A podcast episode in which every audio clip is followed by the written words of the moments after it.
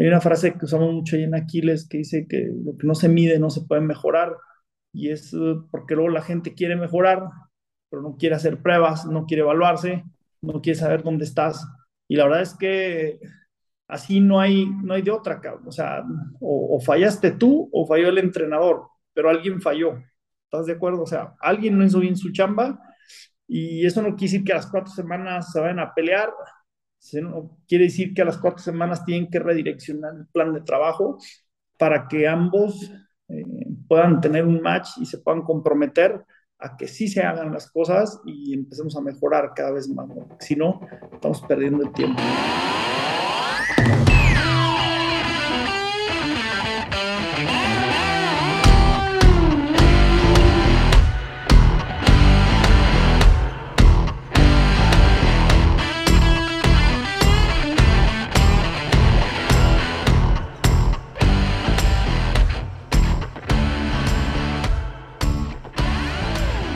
Gente, bienvenidos, bienvenidas a un nuevo episodio del podcast Cómodo en Cómodo. El día de hoy tenemos al doctor Jesús Rivera, también conocido como doctor Pichu en redes sociales. El doctor eh, Jesús o Pichu es médico en, en traumatología, fisioterapia, especializado en medicina del deporte, fundador y C E O de Aquiles M D, múltiple Ironman y múltiple maratonista. ¿Cómo estás, doctor? ¿Qué tal? ¿Cómo estás? Buenos días, Mauricio. Muchas gracias por la invitación. Todo bien, ¿no? Muchas gracias a ti por eh, darte el tiempo de, de platicar aquí en el podcast. Me gustaría empezar rápidamente, doctor, porque no tenemos mucho tiempo.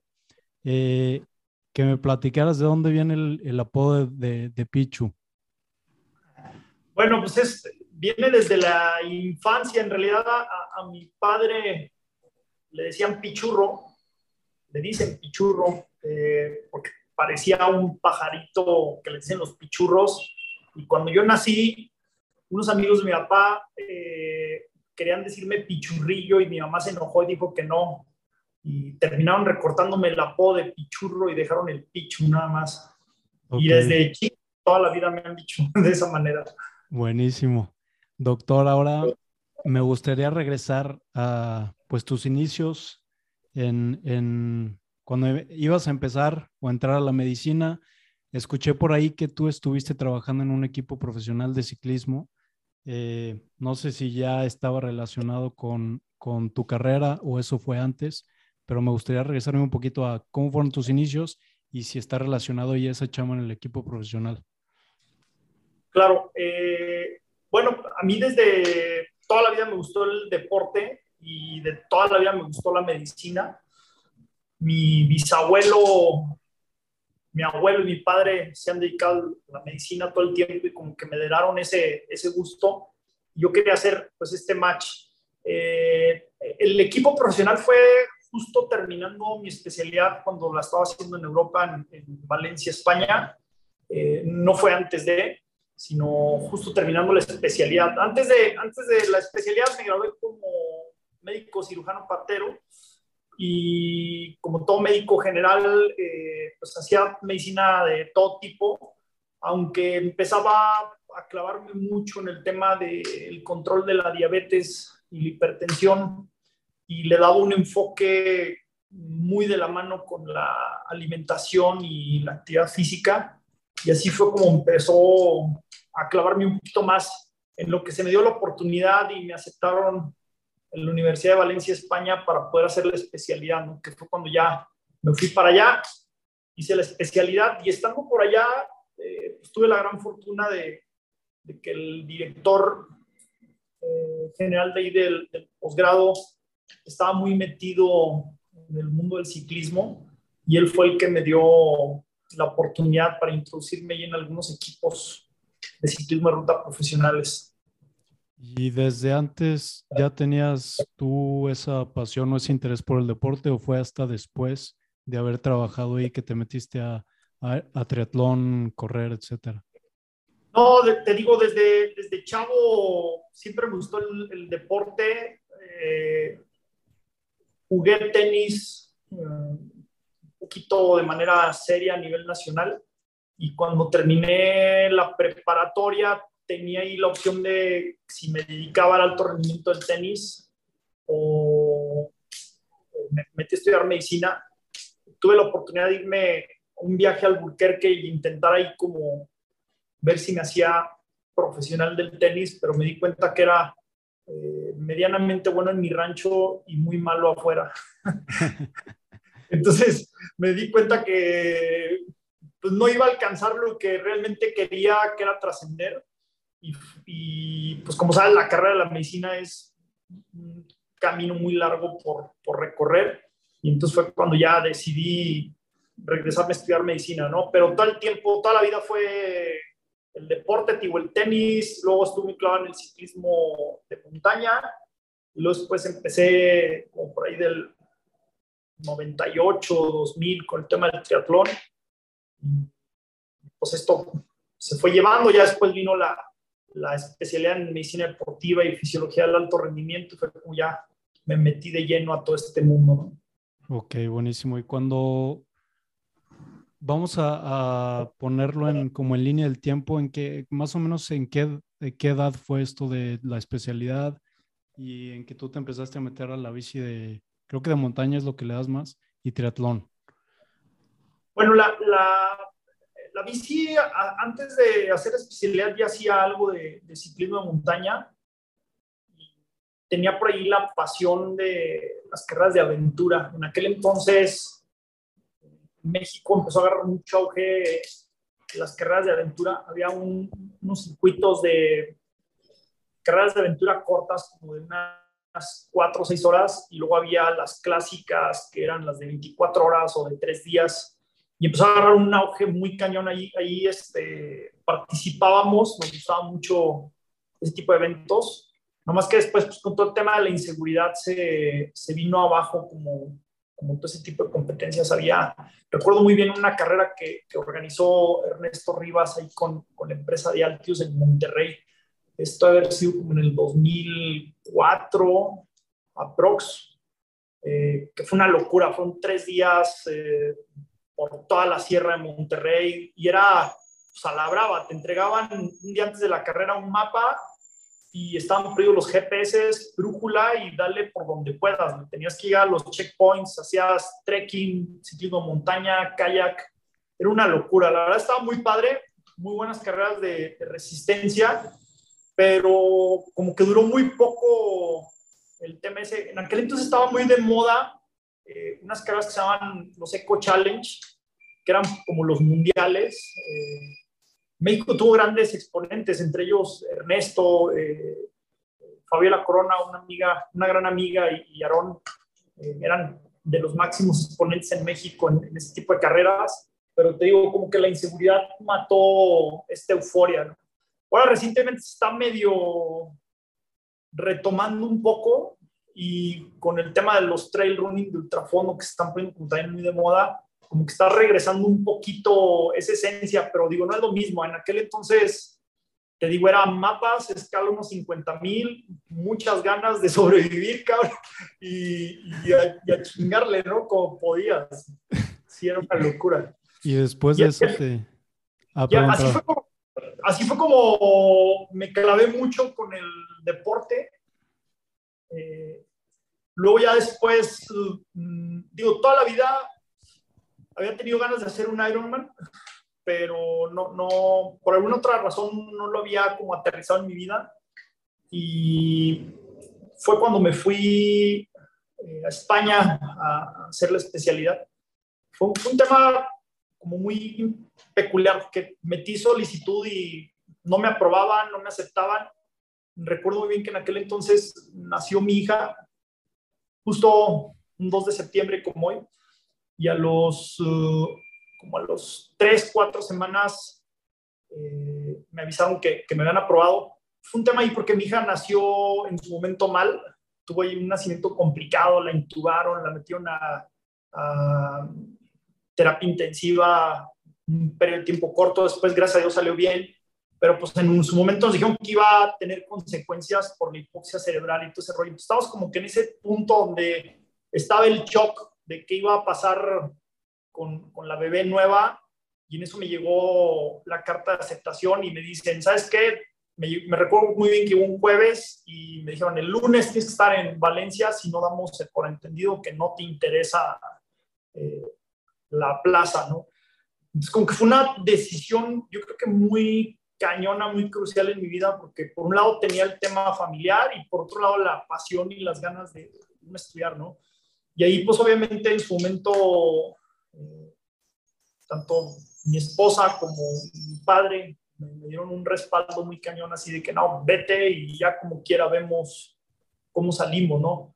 Entonces, me fui, me fui para allá. Eh, empecé la, la carrera ya después en, en diciembre, regresé por ellas y, gracias a Dios, todo salió bien en ese sentido. Eh, y a partir de ahí, pues, empecé a estudiar pues uh, lo que es hoy en día parte de mi pasión y toda mi vida, ¿no? Que es el, el tema de la prescripción de la actividad física a todos los niveles, ¿no? Desde enfermos, sedentarios, y gente que va a Juegos Olímpicos, ¿no? Eh, un poquito así fue como la, la historia. Justo hace diecisiete años, te digo, hoy, hoy cumpleaños mi hija, justo hace diecisiete años más o menos, eh, cuatro semanas más fue cuando empezó toda esta aventura de, de la medicina deportiva.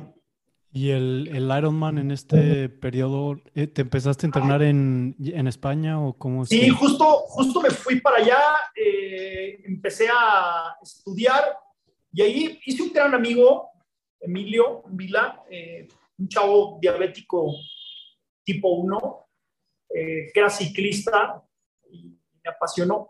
Y dentro de mi tesis, Eh, hablé de lo que era el deporte de larga distancia eh, en el diabético tipo uno. Y entonces eh, y estuvimos haciendo varias pruebas y, y justo pues, lo engañé a él que hiciera un Ironman. Él era ciclista. Y entonces este, lo engañé que hiciera un Ironman. Yo quería cumplir mi sueño de, de hacer mi primer Ironman.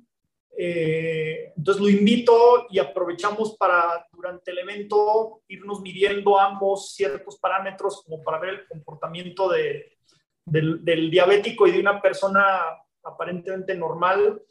Eh, y entonces este, fue como debutamos en el Ironman de Niza, eh, que por cierto, en aquel entonces estaba como muy novato en algunas cosas y, y la verdad no, por ejemplo, no, no asimilé lo que implicaba el Ironman de Niza, ni tampoco Emilio, que lo engañamos. Cuando ya llegaba, yo dije, bueno, playa, este, el Mediterráneo, va a estar todo poca madre, y no, no contaba con que era uno de los Ironman que tiene la ruta de ciclismo más dura de, del circuito, ¿no? Digo, la más dura, a mi parecer, creo que es Lanzarote, eh, por ahí hay otra que está muy dura, y luego Niza está como en el top cinco de, de las más duras, que aún tienes un puerto categoría especial que, que corre en el Tour de Francia. Eh, de hecho, cuando llegamos ahí, que vimos que todos los elite llevaban bicicleta de ruta con aerobarras, como que ahí desde dije, esto no anda bien, ¿no? Y así fue como debutamos en el mundo de, del triatlón, de, la, de las largas distancias. Oye, ¿tú te preparaste solo? ¿Quién te fue preparando? ¿Y cómo, a qué te refieres con lo engañé? ¿Qué, qué le dijiste que iban a hacer? O...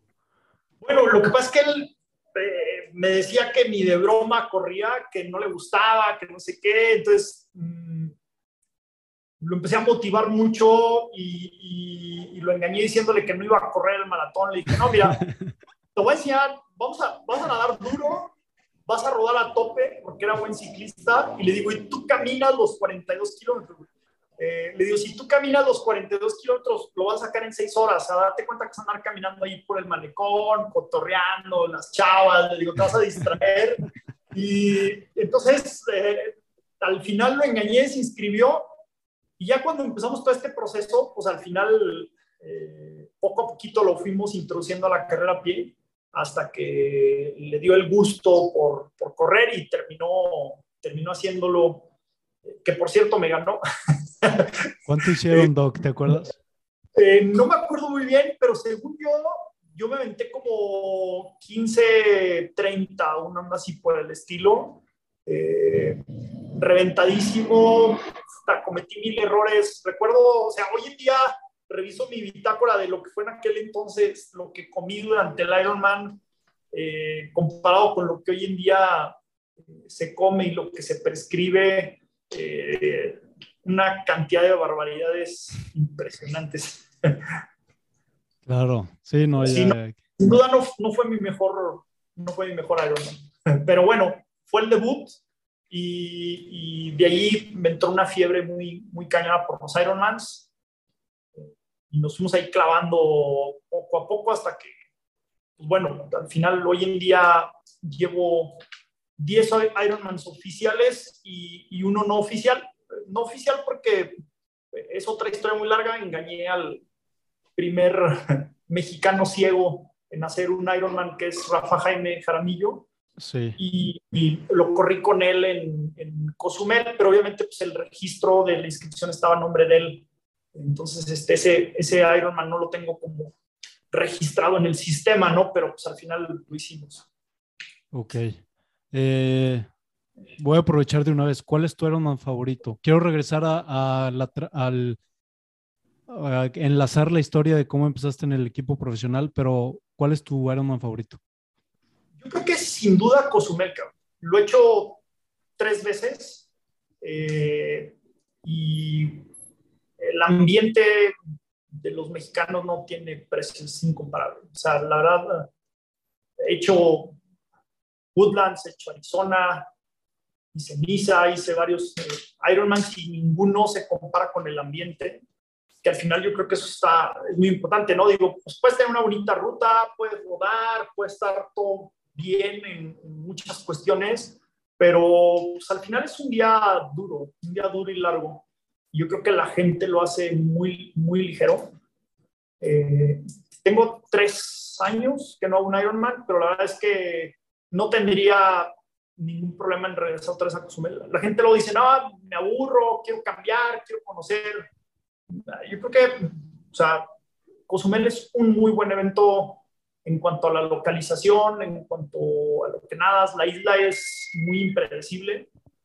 A veces te toca una nadada espectacular, a veces te toca el agua terrible, a veces hay mucho aire, a veces no. Entonces, es toda una sorpresa. Yo siempre lo recomiendo, la verdad. Muy padre evento. Sí, fíjate que yo, de hecho, el, en dos mil veintiuno hice mi primer triatlón, primer Ironman, que fue ese, y está padrísimo. Yo, la verdad, no tenía idea de lo importante o el, el cómo te puede apoyar la gente y el, el, el ambiente y las porras. Sí te alivianan o te levantan bien, pero bien cañón. Pero me voy a regresar ahora sí, doctor, a hacer el... la unión de cuando te fuiste a cuando empezaste a hacer el a trabajar en el equipo profesional. ¿Cómo, qué, qué es lo que hacías ahí? Bueno, eh, pues al final mmm, digo, se dieron ahí las cosas, como te contaba. Eh, empecé a tener problemas económicos porque pues, lo que tenía ahorrado y lo que había hecho y lo que vendí, lo que hice para irme eh, de pesos convertido a euros, en aquel entonces veintitantos pesos el, el euro, pues se me acabó muy rápido, ¿no? Entonces eh, intenté trabajar en los ratos libres en lo que se podía, pero pues era complicado, ¿no? Y, y este doctor, Carlos Barrios, que le tengo mucho aprecio, me acerqué con él y, y me comentó, ¿no? Que, que que me gustaba, que me apasionaba, y ahí platicando, yo sin saber, tenía poco eh, conociéndolo, ¿no? Eh, sin saber quién era, después me di cuenta que era una eminencia, o sea, fue cuatro años médico de Lance Armstrong, el U S A Postal, él lo operó eh, en los Juegos Olímpicos de Barcelona, se fracturó, no sé si supiste, la clavícula eh, como tres, cuatro semanas antes de Juegos Olímpicos, lo operó, y así recién operado compitió y ganó medalla de oro. Bueno, pues es un fuera de serie, independientemente de lo que la gente diga, yo creo que es un fuera de serie Lance. Y pues el doctor tenía toda una historia cañona, ¿no? Y, y yo no lo conocía como de ese lado. Entonces, este, cuando me acerqué con él, eh, pues me preguntó qué me gustaba, qué me apasionaba, y le dije que, que de todo, pero pues sí me llamaba más la atención al ciclismo, ¿no? Y él fue el que me dio la apertura para entrar al equipo, y en aquel entonces, eh, como yo no tenía visa de trabajo, eh, el equipo pagaba a la universidad y ellos me quitaban como parte de los impuestos y luego ya me lo entregaban como si fuera una beca eh, de, de, de servicios en la universidad. Y fue como, como empecé.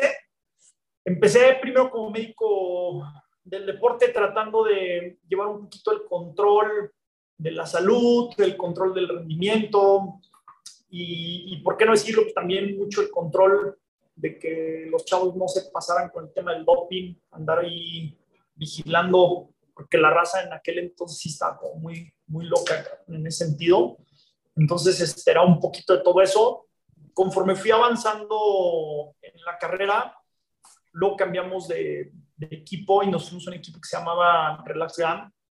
Eh, ahí fue yo creo que la, la mejor época que tuve en el pelotón ciclista. Me tocó estar en grandes vueltas eh, y con corredores de talla internacional impresionantes como Oscar Sevilla, quien, con quien hice una gran amistad, eh, Santi Pérez, Dani Moreno, ciclistas épicos de, de aquel entonces. Eh, y ahí sí ya, en aquel entonces ya estábamos más metidos en el tema de la fisiología, del alto rendimiento, de el evaluar el cuerpo humano, que hoy en día es algo de lo que hacemos mucho, identificar cuáles son tus cosas eh, buenas y malas a nivel fisiológico, para poder de esa manera desarrollar un plan de trabajo, de entrenamiento que detone tu rendimiento deportivo, ¿no? Entonces, este... prácticamente hacíamos eso, viajábamos uh, pues prácticamente una o dos veces al mes. La mayoría de las vueltas eran de cuatro a cinco días, a excepción, por ejemplo, Vuelta a España, pues que eran tres semanas.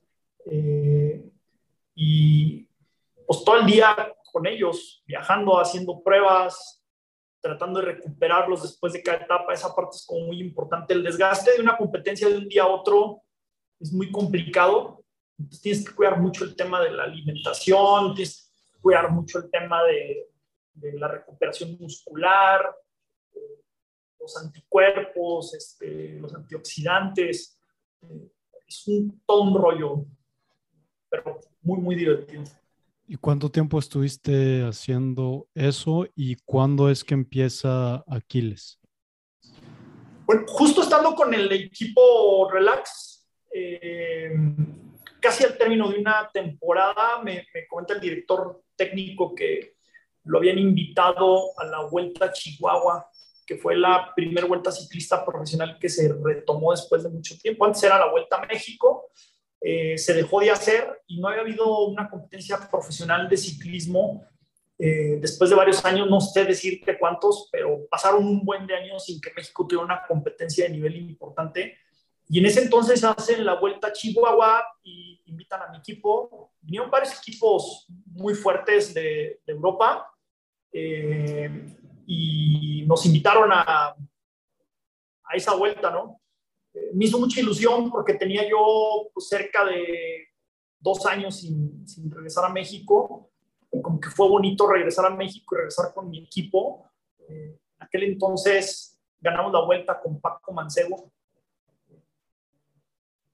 Y estuvo muy padre. Y esto fue finales de noviembre, si mal no recuerdo. Entonces aprovecho, acabando la vuelta, aprovecho para irme a Durango, que, que es mi, mi ciudad de origen. Eh, me quedo con mis papás a pasar Navidades y mi idea era en enero regresar a Europa eh, a retomar el, la siguiente temporada. Pero en, en enero, justo como el dos, tres de enero, nos, nos hablan para decirnos que el patrocinador principal del equipo se declaró en quiebra y que se terminaba el equipo, ¿no? Entonces, yo tenía que regresar a España para ver todos los temas legales del equipo, pero de alguna otra manera eh, quería como aprovechar un poquito el tiempo que estábamos acá en, en México. Y me esperé un poco para ver, y fue cuando empecé a ver que había un gran bache en cuanto a la fisiología y la medicina deportiva en México. Y sinceramente también ya estaba un poquito cansado, ¿no? Teníamos tres años. Digo, además del ciclismo anduve en otros deportes de alto rendimiento por allá. Y, por ejemplo, estuve con la selección española de hockey patines, eh, que, por cierto, fuimos campeones de Europa En ese, en ese año estuve en el baloncesto profesional de, de Europa, con un equipo que se llama Ros Casares femenil, y, y era como un estilo de vida muy complicado porque era continuamente estar viajando, poca vida familiar. Entonces cuando se viene todo este rollo, como que estaba un poco cansado, decidí tomarme un break antes de, de ver qué hacía, ¿no? Eh, entonces mi padre me empieza... me empieza pues, a, a decir, oye, tengo una señora que le duele la rodilla y tengo un conocido y no sé qué, y empecé a consultar gente en ese inter. Eh, el señor Valentín Arenas, que era el, el director del equipo de ciclismo ruta, eh, el elite de aquí en México, del, del Arenas and Bike, eh, me invita a que le dé asesoría, lo conocí ahí en la Vuelta a Chihuahua. Eh, entonces como que decido quedarme un tiempo aquí en México. Y fue cuando empecé a ver pues, toda esta necesidad, ¿no? Y, y fue cuando dije, pues, ¿sabes qué? Me, me quedo, ¿no? Ya, ya en ese inter, eh, cuando estaba ya en, en España, ya entrenaba y asesoraba a alguna gente en línea, eh, pero todavía no existía como tal la marca de Aquiles M D, sino algunos conocidos, algunos cuates, les daba asesoría en línea, más la gente que tenía por, por allá, ¿no? Y entonces en ese entonces pues, ya me quedo. Y así es como arranco el proyecto de Aquiles ahí en, en, en Durango, en Durango capital. El, ¿Desde el inicio ya tenía el, el nombre Aquiles o cómo fue que salió ese nombre? ¿Por qué se llama Aquiles M D?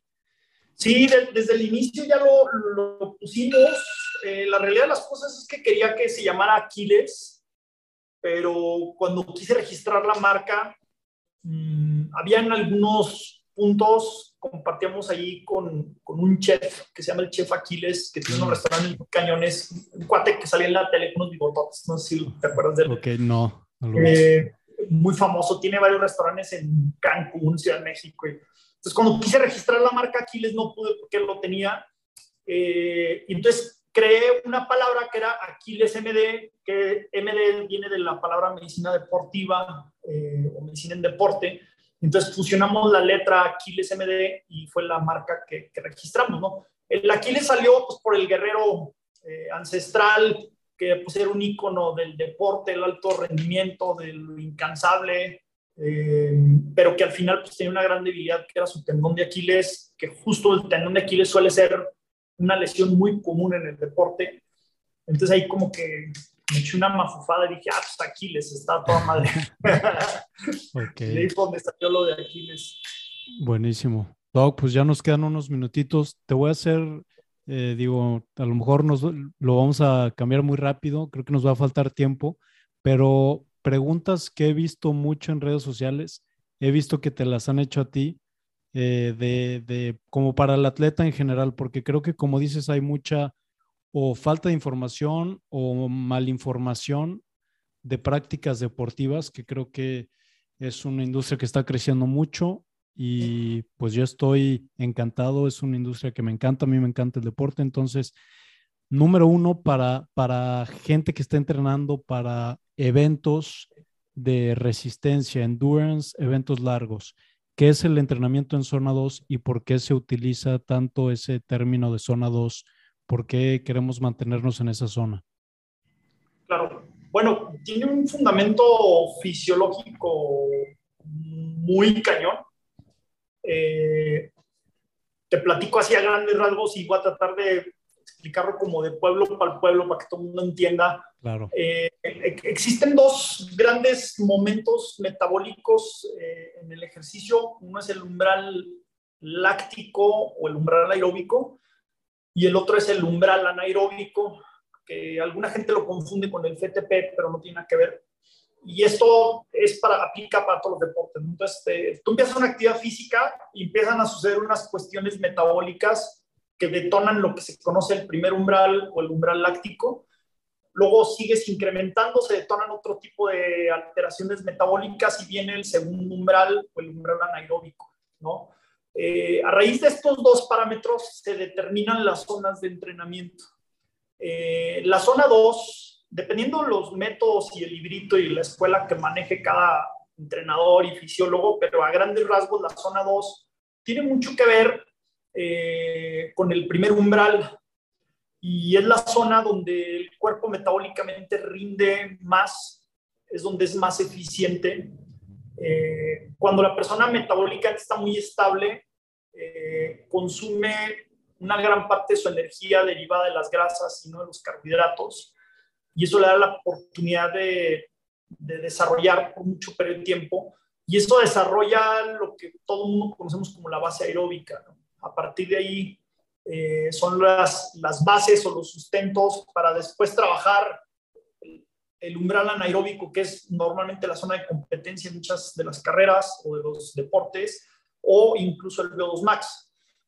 Entonces, eh, mucha gente sale a hacer fondo y no respeta esta intensidad, sino que rueda un poquito más adelante. Sigue estando aeróbico, pero metabólicamente ya no sucede esa magia que, que sucede cuando entrenas justo en el umbral eh, láctico, ¿no? Eh, Esto lo que hace es que genera una base aeróbica rápida, pero yo les digo que estás haciendo como una base o una construcción de una casa sobre castillos de arena que muy pronto se va a acabar. Cuando tú no tienes una base aeróbica sólida, corres mucho el riesgo eh, de que a lo largo de la temporada te estanques.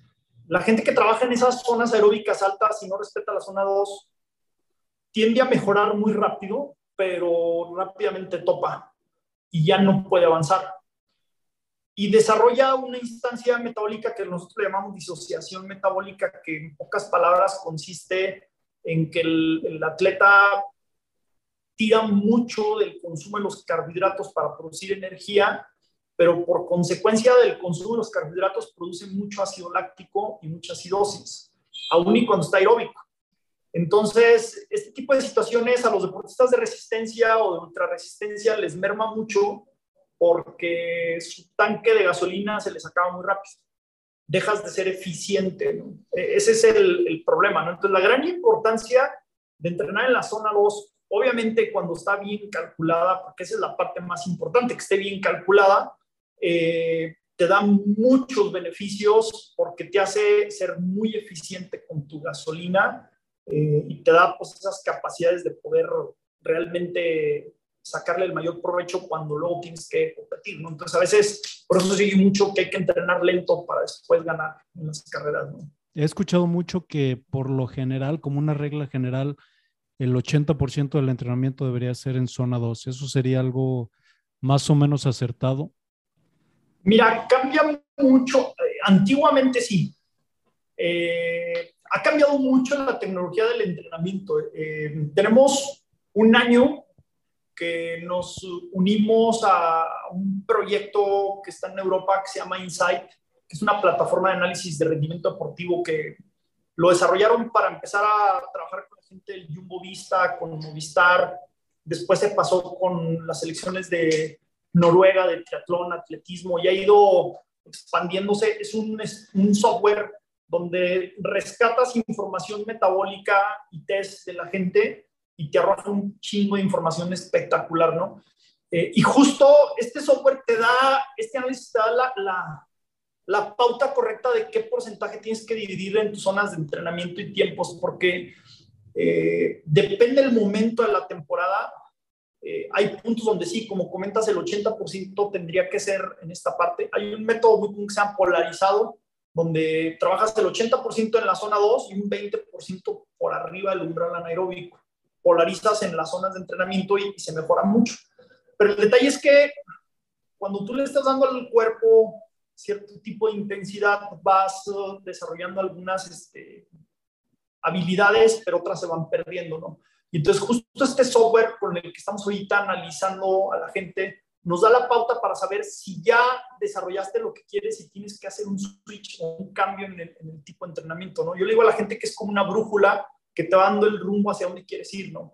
Arrancas con un ochenta veinte, luego evalúas y si ya tienes lo que buscas, ya tienes estabilidad metabólica, ya tienes eh, tu VLat Max, que es como la capacidad del consumo de carbohidratos, ya está en forma correcta, eh, el software te dice es que ahora sí ya vamos a cambiar ahora a otro tipo de trabajo, otro tipo de intensidades, ¿no?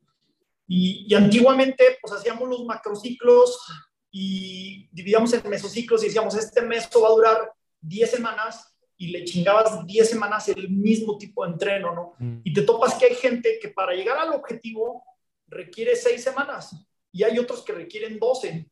Y entonces eh, nos sesgábamos porque teníamos que completar las diez semanas y luego cambiábamos a otro tipo de sistema, otras cuatro o seis semanas y luego volvíamos a cambiar.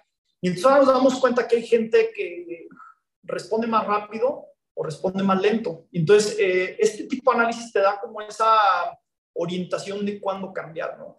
Eh, otra parte apasionante de esto es, uh, eh, encontramos, hay un punto que le llaman la zona medio, que es como un poquito más arriba de, del umbral láctico, pero es donde se obtienen muchos cambios metabólicos. Depende mucho de calcular una cosa que se llama VLat Max, que antes era muy complicado hacerlo y ahora eh, se vuelve fácil, relativamente hablando, con este software. Y lo que haces es que reduces mucho los tiempos de entrenamiento y te vuelves más eficiente, ¿no? Eh, nosotros eh, metimos estos cambios eh, el año pasado, la pretemporada eh, que hicimos con Gerardo Ulloa antes de que se fuera y empezara la, la, la competencia en Europa. Cambiamos este sistema, igual con, con Tomás eh, Rodríguez, que está haciendo ahorita triatlón de mediana distancia elite. Tiene un cambio descomunal, porque años anteriores, en noviembre, por ejemplo, a Gera le solíamos meter a veces hasta veinte, veintidós horas semanales de, de base aeróbica. Eh, metíamos a lo mejor tres sesiones de cinco o seis horas en zona dos, en ayunas. Eh, eran como entrenamientos muy comunes para adaptar el metabolismo. Y a la hora que hicimos estos estudios, reducimos mucho el tiempo de entrenamiento y ya se cuenta, semanas de veinticuatro o veintidós horas semanales las bajamos a dieciséis horas semanales y tuvimos resultados todavía mejores, ¿no? Entonces, este, ha avanzado mucho la tecnología en, en el rendimiento y sigue avanzando a pasos agigantados. No sé si te has fijado que las tendencias, si te sigues ahí en Strava, los noruegos, triatletas, te vas a dar cuenta cómo tiene un método de entrenamiento aparentemente muy agresivo, como que todo el tiempo están a tope, a tope, a tope, pero en realidad está como muy pensada la carga, ¿no? Este tipo de estudios con el software que te digo, tenemos esa magia de que podemos calcular a qué intensidad hacer el intervalo y luego calcular exactamente a qué intensidad hacer la recuperación, porque hoy en día todo el mundo prescribe los intervalos y te dicen, métele series de... Un... Bueno, te comentaba eh, que hoy en día los noruegos eh, tienen, pareciera que tienen un tipo de entrenamiento medio raros, pero justo gran parte de estas corrientes están desarrollándose con esto. Te decía, mucha gente prescribe intervalos y te dice, corre tantos metros o tanto tiempo a tal intensidad, ¿no? Podemos calcular un poco en función a las zonas de entreno, el umbral anaeróbico, el F T P, etcétera, a qué intensidad eh, correr, pero no sabemos a qué intensidad hacer la recuperación.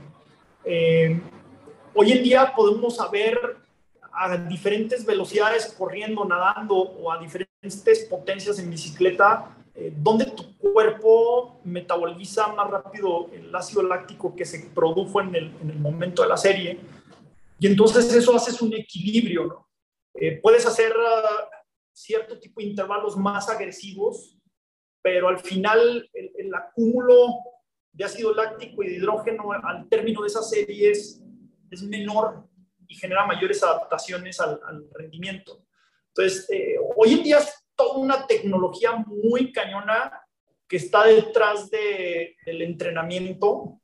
Eh, tanto a la gente que nosotros entrenamos en Aquiles como con muchos coaches tenemos alianzas donde les hacemos las pruebas y les entregamos el material para que ellos trabajen, eh, que esa parte es muy importante porque luego a veces cree la gente que nosotros solamente evaluamos o le damos la asesoría a la gente que entrena con nosotros y no es así. O sea, en realidad la, la clínica, el proyecto nuevo que acabamos de abrir en, en, en León está abierto para todo el mundo, porque justo pues, el enfoque es eh, aportar un poquito toda esta tecnología que, que aprendimos en Europa y que le hemos estado dando seguimiento, y es la ilusión de poner nuestro granito de arena para que los atletas mexicanos eh, lo disfruten, ¿no? Desde amateurs, principiantes, hasta alto rendimiento.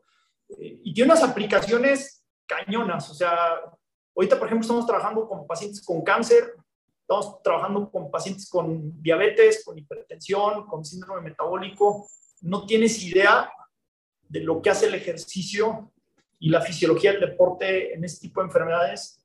Obviamente hay que hacer una prueba de esfuerzo, hay que ver cómo responde el cuerpo, y todas estas condicionantes tienen unas respuestas diferentes y es como, como vamos para allá, ¿no? Entonces, eh, es la manera en que se está trabajando hoy en día y nos está dando muy buenos resultados.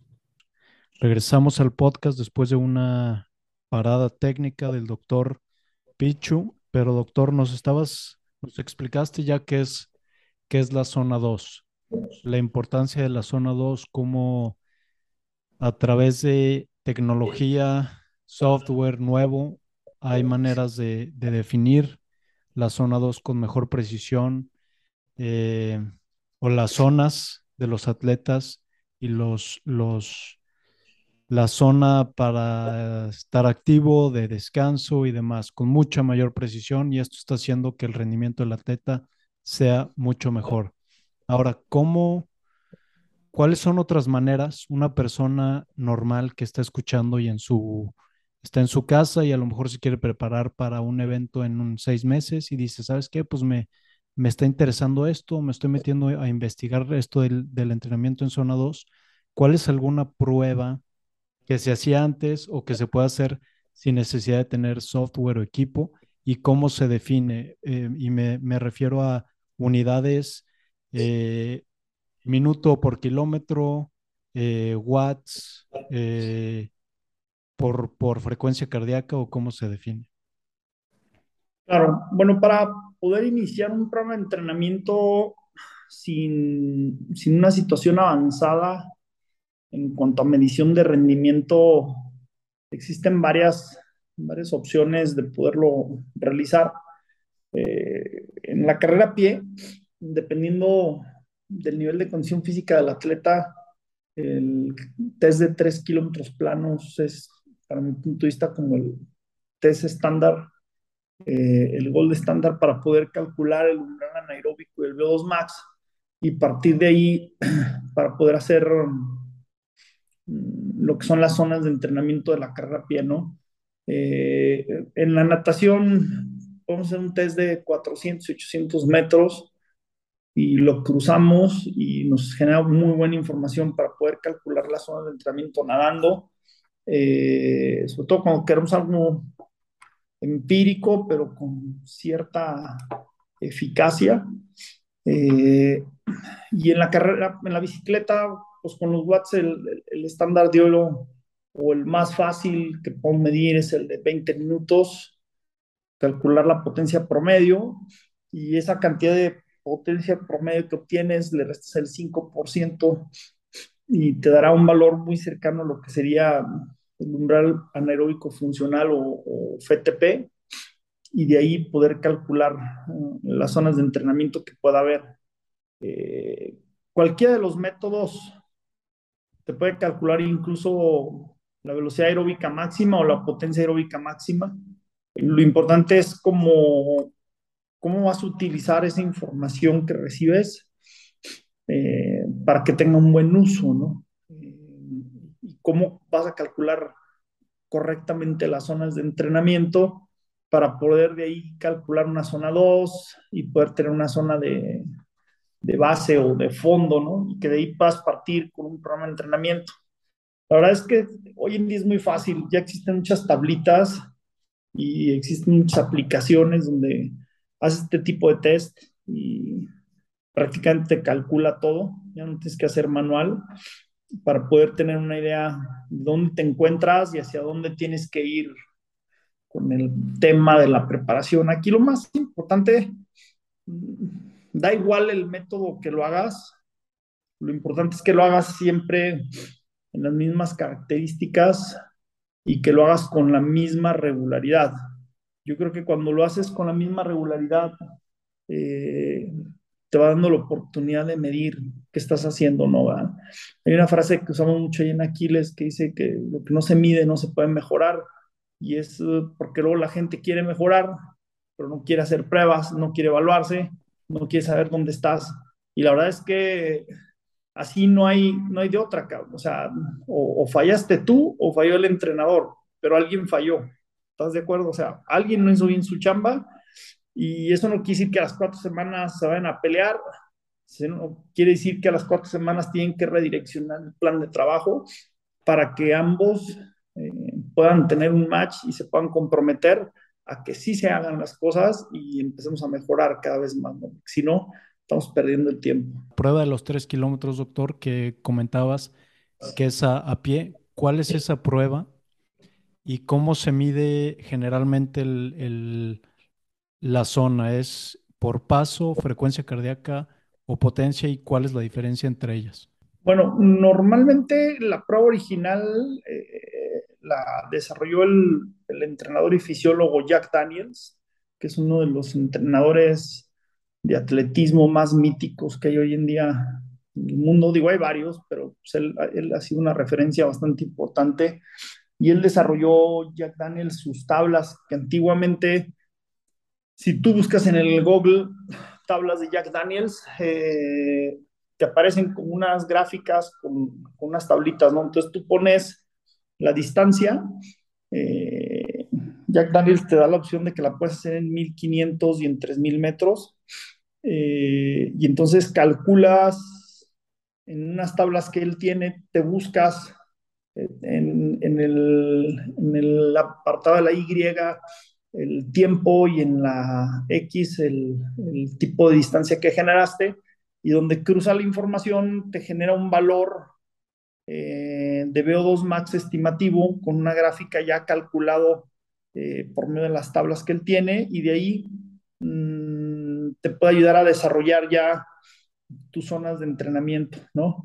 Te, te marca cuál es el, el marathon pace, cuál es el, el, el pace de intervalos, el de repeticiones, el de fondo, el de recuperación activa, y tienes una manera muy precisa de poder ir calculándolo, ¿no? Con la reciente incorporación de la, de la potencia al correr, bueno, ni tan reciente, ya tenemos unos seis años, pero podemos hablar de reciente intervención de lo que es la potencia o los watts al correr.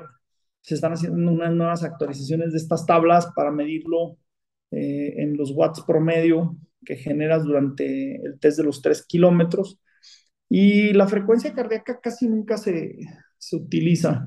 Eh, yo te puedo decir que en lo particular eh, entreno muy poca gente carrera a pie con pulso, y sobre todo gente que hace trail running, y gente seria como Karina Carsolio, que es una de las representantes mexicanas que tenemos a nivel mundial, eh, que está en el top veinte de la Golden Trail Series a nivel internacional. Es una mexicana que va muy en talento y crecimiento con el trail running. Ya tenemos un rato entrenándola, y, por ejemplo, te puedo decir que el ochenta por ciento de su entrenamiento se basa con watts en correr, eh, y a lo mejor un veinte por ciento lo, lo basamos en pulso, porque hay segmentos o tramos en la montaña donde solamente el pulso nos va a medir la intensidad, ¿no?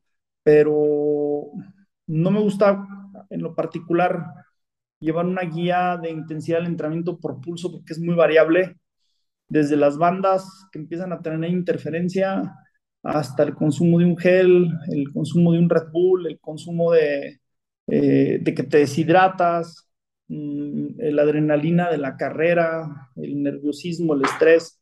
Son un montón de cosas que pueden hacer que tu frecuencia cardíaca esté más alta de lo que realmente debe estar, y entonces empiezas a dejar de tener precisión en la intensidad del entrenamiento, ¿no? Entonces, en carrera a pie, si estás entrenando en terreno plano, eh, se recomienda mucho que sea con pace, con paso, en la pista. Eh, yo, de un tiempo para acá, prácticamente todos los atletas serios eh, los llevo con potencia al correr.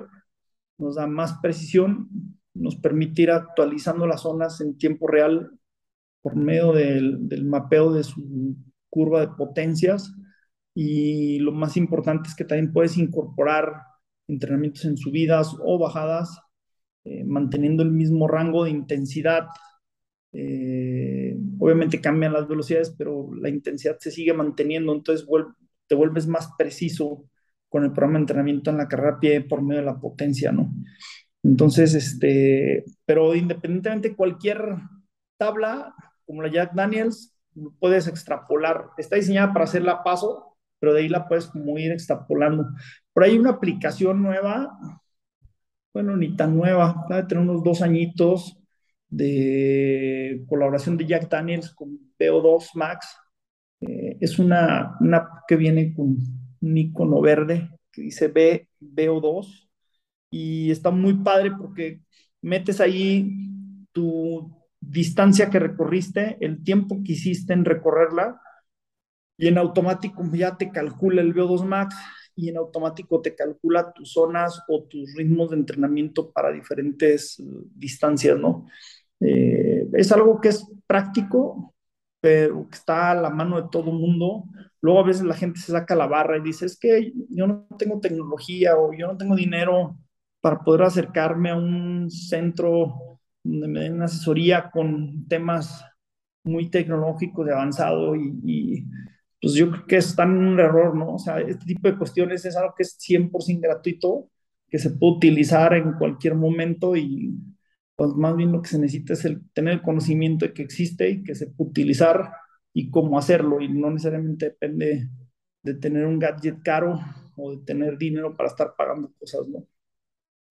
Una cifra, doctor, o un eh, indicador que mencionas también, que veo que también de repente nos comparamos entre atletas y, oye, ¿cuál es tu V O dos Max y cuál es el mío? Y pues son atletas a lo mejor de diferentes disciplinas, diferentes tamaños, diferentes edades, pero como que no, no, no va mucho más allá de la comparación y quién tiene más y quién tiene menos.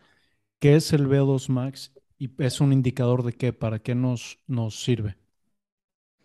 Mira, el V O dos Max uh, ha estado como en una montaña rusa, donde al principio teníamos la misión y el objetivo de, de medirlo.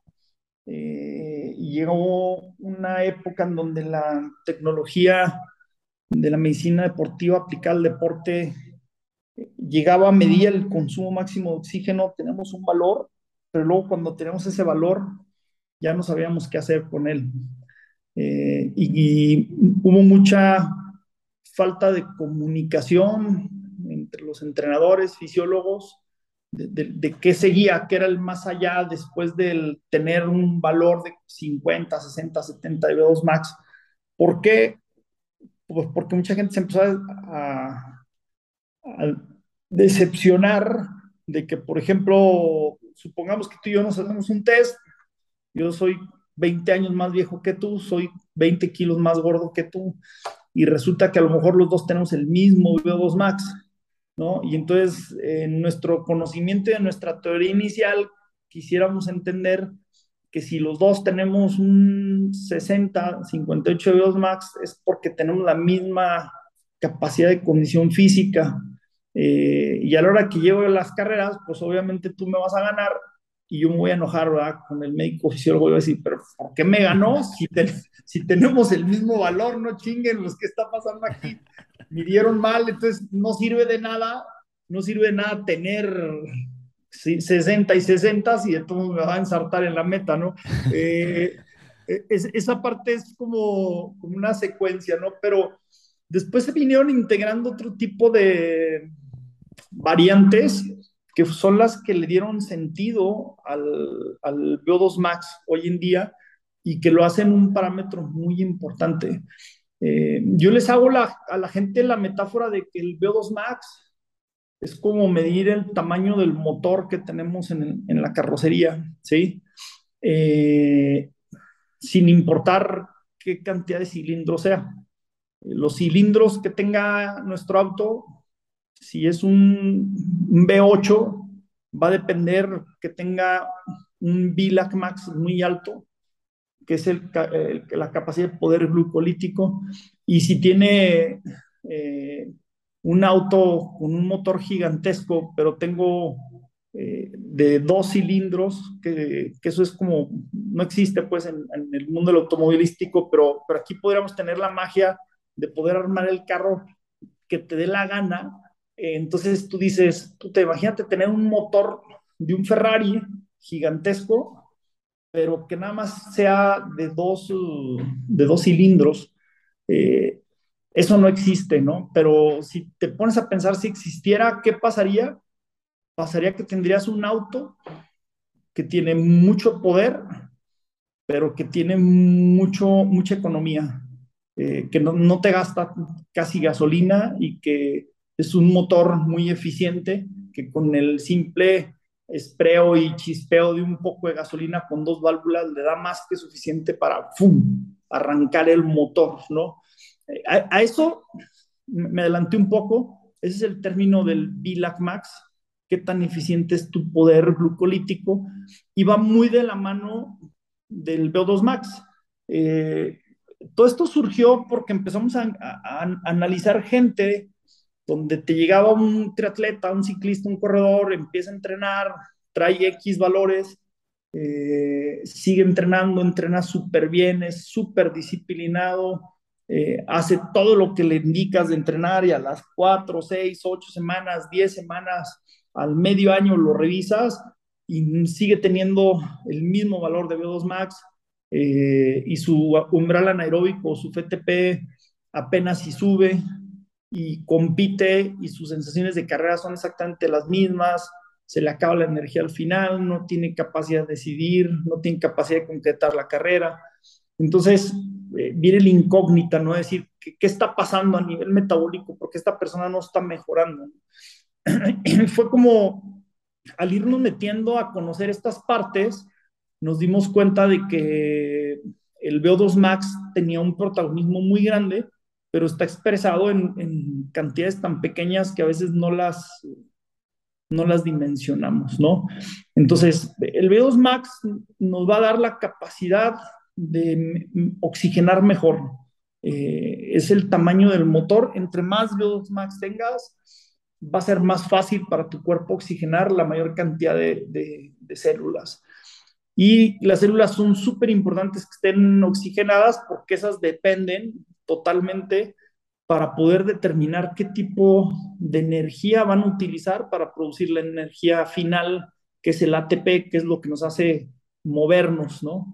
Entonces, eh, dependiendo de ese consumo de oxígeno, nos va a dar la, la facilidad de que dicha actividad sea más dependiente, derivada la energía de las grasas, de los carbohidratos, de algunos aminoácidos, eh, para convertirlos en, en, en, en A T P, y entonces hacer la energía como tal. Entonces, el, el ir vinculando eh, dónde está el umbral anaeróbico, dónde está el V O dos Max y dónde está el VLat Max, que son esos tres parámetros que juegan un papel fundamental, y que ahí es donde toman la diferencia entre uno y otro, ¿no?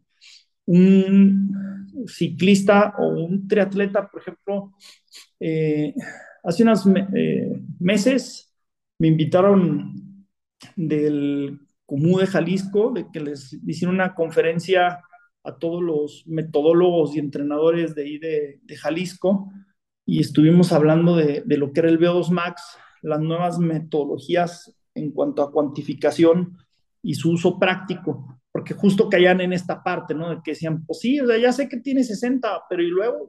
¿Ahora de qué me sirve, no? Eh, y platicábamos justo, por ejemplo, cómo viene una migración del triatlón muy cañona para los siguientes Juegos Olímpicos. O sea, París todavía nos toca con un formato tradicional, pero se habla que los siguientes Juegos Olímpicos probablemente vayan a ser más de, so de show. Eh, vaya a ser una onda tipo Super League, donde sean varias este, eh, series eh, en relevos, por equipos, eh, eliminatorias, de, para ir pasando a las semifinales, finales, donde van a ser competencias muy cortas y muy explosivas, ¿no? No sé exactamente con precisión, para que ni me preguntes las distancias, pero sé que van a ir a un formato similar al Super League, eh, y además de eso, pues van a tener el, el, el relevo por equipos, el no sé qué, el tal cual, y todo enfocado a tener un poquito más de show, y que se vuelva un deporte que pueda remunerar más y que se, vea, se vuelva más atractivo, ¿no? Porque pues, en realidad un olímpico, eh, en condiciones donde el circuito, pues eh, salen de nadar y los ves salir y no los ves llegar hasta los cuarenta kilómetros, y luego la carrera de pie igual, pues se vuelve poco atractiva para el público, ¿no? Entonces, este...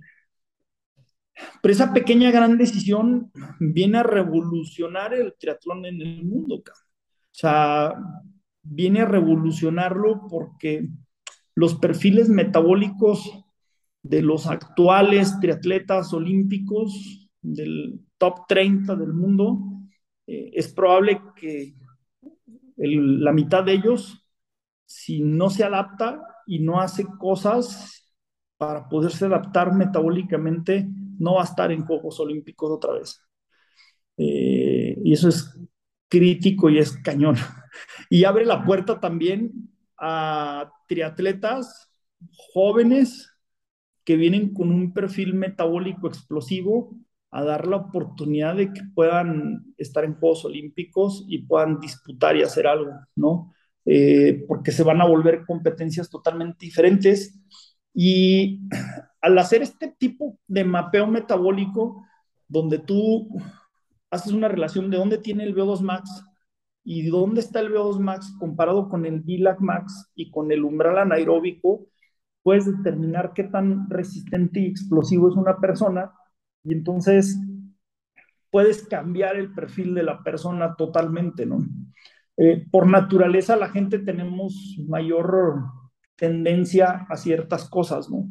Eh, y nos ha pasado, por ejemplo, hace dos años y medio llegó con nosotros este chavo Tomás Rodríguez y llegó pidiendo que quería que lo entrenáramos porque quería entrar al ciclo olímpico y quería competir en el mundo del triatlón olímpico, y a la hora que le hicimos un montón de pruebas, pues, oye Tomás, pues sí, pero la neta, güey, pues no, ¿verdad? O sea, a ti se te da más la larga distancia, ¿no?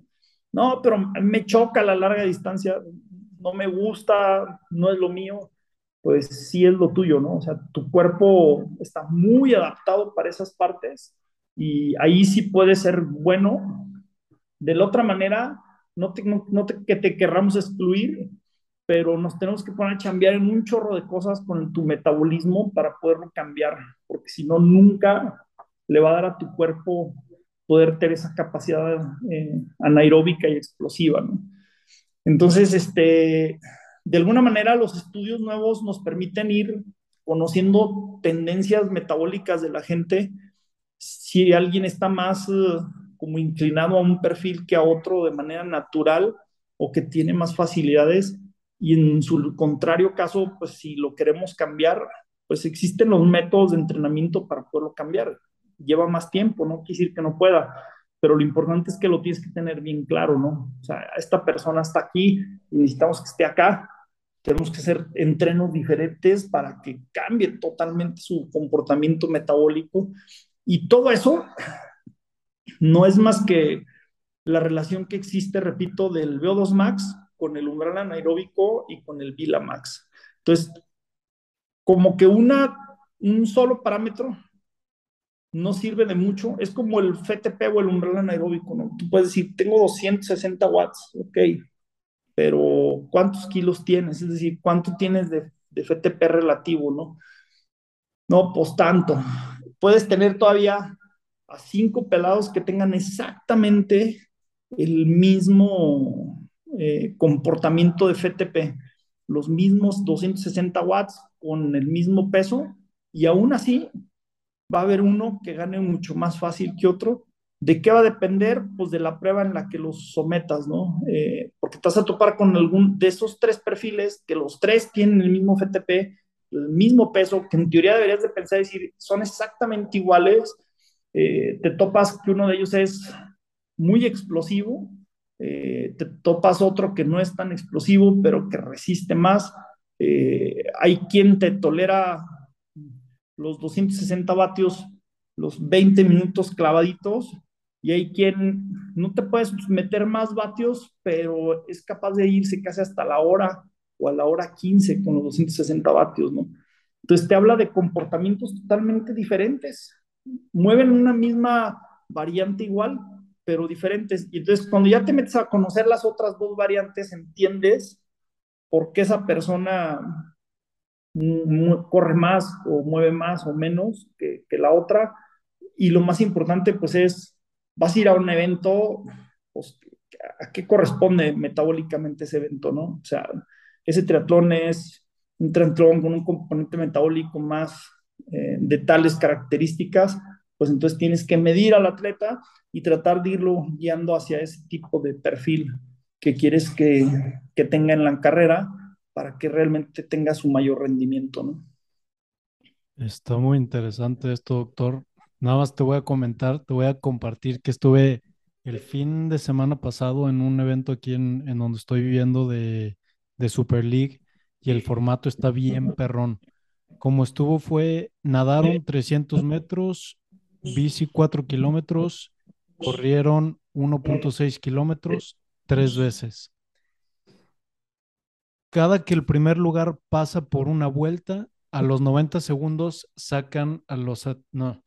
Cada que el primer atleta, el primer lugar, pasa por, por el, la meta, le dan noventa segundos a todos los atletas para poder para pasar si no los van sacando. Entonces está bien intenso, está bien perrón, como dices, visualmente, como experiencia, está bien perrón. Entonces está interesante de, de pues, saber cómo, cómo tocan los Juegos Olímpicos. Y, y mencionas ahorita F T P, ok, del V O dos, es un indicador del, del consumo de oxígeno o el, la capacidad que tiene la persona de consumir oxígeno y mandarlo a los músculos para poder oxigenar. Y se necesita, esa, ese indicador por sí solo no nos da tanto, pero combinado con VLat Max y umbral anaeróbico es cuando ya puedes definir más o menos qué onda con los atletas. ¿Qué tanto ves que se hace esta prueba a nivel... Eh, México? ¿Qué tan fácil es hacer esta prueba? Ahorita lo que estoy pensando es que sería interesante que, el, que los atletas mexicanos, y no solo en triatlón, creo que esto podría ser útil, y tú me dirás en, en algún otro deporte, en poder determinar a edades eh, tempranas, poder darle una buena dirección al, al atleta, porque de repente andamos, vamos... por caminos equivocados, y no porque nos guste o no, sino porque estamos o no físicamente hechos para X o Y deporte. Sí, así es. Eh, mira, hoy en día es relativamente fácil determinar esa información. Hay varias formas de, de obtener esa información, eh, que obviamente van a tener que ver con la precisión de la información que tienes, porque como todo, puedes tener un tantiómetro y ese tantiómetro, pues, puede ser muy preciso o, se, o puede ser demasiado al tanteo. Entonces, eh, hay, hay varias maneras en las que puedes evaluar esta parte y, y se genera un gran valor. Eh, es, el método más uh, avanzado que estamos utilizando ahorita es plataforma de, de un software eh, inglés que es muy, muy interesante. Eh, hay muy poca gente en, en América que estamos haciendo este tipo de estudios, y la verdad es que los resultados que da son espectaculares. Eh, tiene dos versiones. Hay una versión que es, que es la más ideal y la más confiable, que es la que se hace en el laboratorio de fisiología, porque haces un protocolo de diferentes esfuerzos y en ese proceso mm, haces varias cosas, además de darle a tope, eh, tomas algunas muestras de sangre en algunos momentos, eh, tomas an- el análisis de gases de la mascarilla. El protocolo que se hace de esfuerzo es diferente, totalmente diferente al protocolo que se hace en una prueba de esfuerzo, porque una prueba de esfuerzo es una rampa con un incremento gradual periódicamente hasta el agotamiento. Acá no, acá son cinco esfuerzos máximos de diferentes duraciones, haciendo diferentes mediciones, y con eso se obtiene la información, se cruza las potencias normalizadas o los pasos normalizados, eh, junto con la información que va recabando de las demás cosas, y el software procesa toda esta información, ¿no? Eh, Hay una versión que, que existe, que es en línea, donde no es uh, tan precisa, pero es mucho más precisa a, a que no la haga nadie, ¿verdad? Definitivamente eh, vale la pena. ¿Por qué? Porque la puede hacer cualquiera en donde se encuentre, ¿no? O sea, simplemente eh, les pedimos que, que hagan algunas indicaciones, que tengan un pesaje de su grasa corporal y, y peso total reciente. Luego le damos como el protocolo que van a hacer, que lo pueden hacer en la pista, eh, en el atletismo, lo pueden hacer en la carretera o lo pueden hacer en un rodillo. Eh, entonces les mandamos una serie de esfuerzos que tienen que hacer, los graban eh, con sus dispositivos y nos envían los archivos. Entonces esos archivos con el peso y esto los podemos meter y de esta manera los metemos a, a, a distancia. Créeme que eh, tiene una presión muy grande, aun y cuando no, no analizamos con la máscara ni tomamos lactato. El software tiene ya unas este, métricas muy interesantes que te hace dar un grado de precisión bastante bueno, ¿no? Eh, puedes con fórmulas convencionales calcular el V O dos Max y puedes calcular eh, el VLat Max también a, a puño y letra y te puedes hacer una hojita de Excel o lo puedes calcular incluso con, con el software de W K O cinco. Hay un, una serie de, de materiales donde puedes calcularlo, pero la verdad es que la variante del resultado no es tan precisa eh, y entonces al final pues estás pisando en arena y no sabes en qué momento te vas a hundir, ¿no? Eh, no conozco más que un método de laboratorio y, y luego estos otros dos métodos que, de laboratorio y el de en línea que te platico, que manejamos con el programa de Insight que nos permite hacer esta evaluación integral.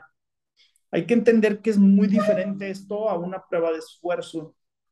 Eh, a veces los atletas y la gente se confunde mucho eh, y lo ponen a hacer un test de veinte minutos de F T P y dicen, haciendo prueba de esfuerzo, y eso no es una prueba de esfuerzo. Prueba de esfuerzo técnicamente es un, un estudio donde llevas en un protocolo incremental establecido al máximo tu cuerpo y tienes conectado equipos o dispositivos para estar viendo en tiempo real tu corazón, que se, el estrés, la frecuencia cardíaca, eh, la cantidad de daño que tienen los segmentos S T de falta de oxigenación para poder determinar si tienes riesgo de un infarto, alguna arritmia, muerte súbita o alguna problemática del corazón. Eso es una prueba de esfuerzo. Involucra por cierta obligación tener un, un equipo de electrocardiograma y las pruebas de esfuerzo exclusivamente las deberían de hacer médicos especialistas.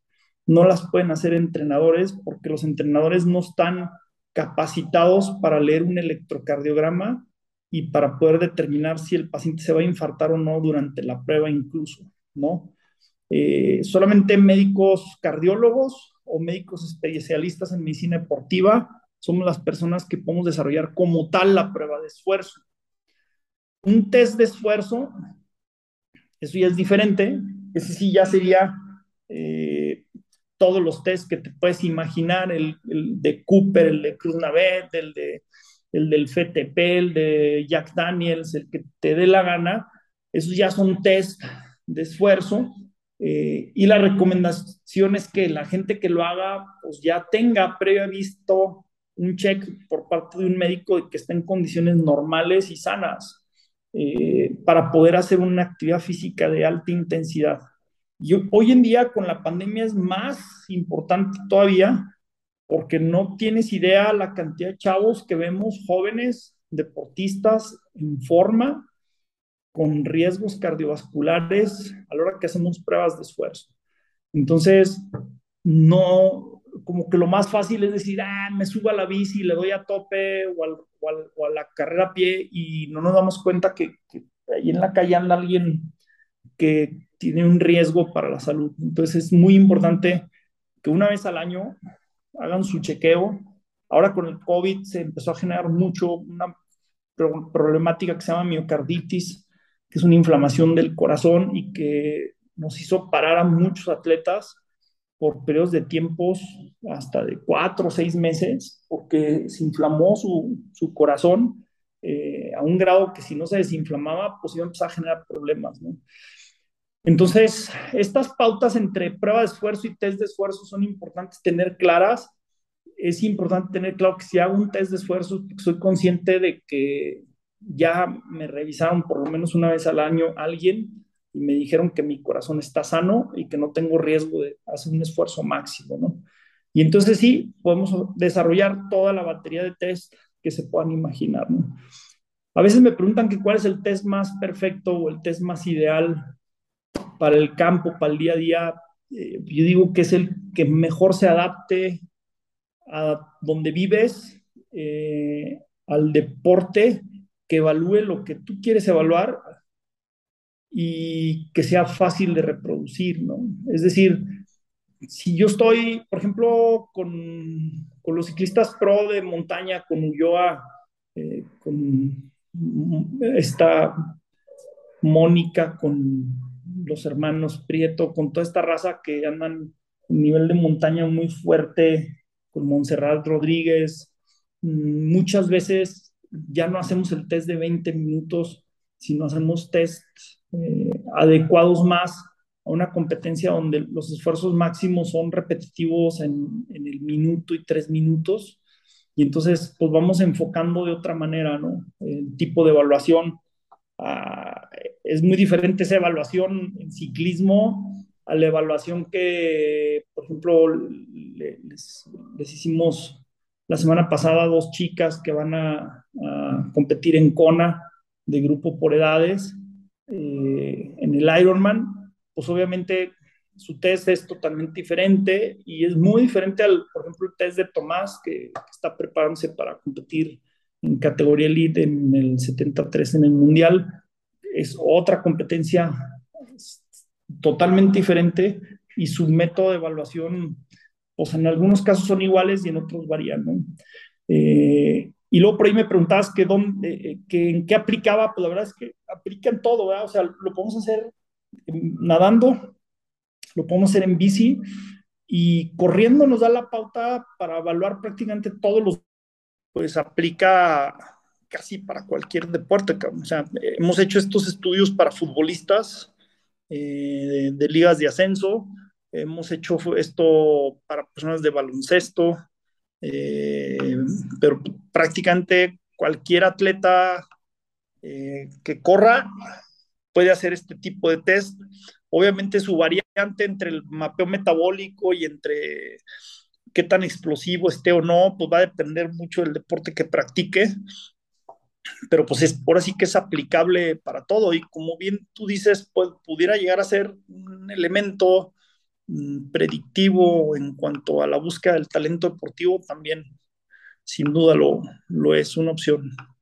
Doctor, voy a pasar a otro tema común que veo que te han preguntado también a ti en tus redes sociales cuando haces Q and A's. ¿Se estira antes y después de entrenar? ¿Se debe de hacer? ¿No se debe de hacer? ¿Y por qué? Ok, es un tema muy polémico, eh, pero recientemente pues cada vez hay más información al respecto de qué podamos esperar en cuanto al estiramiento, ¿no? De, lo que es definitivo es que antes de entrenar no se estira, eso es definitivo, es decir, no vas a llegar y te vas a poner a estirar y luego entrar en calor.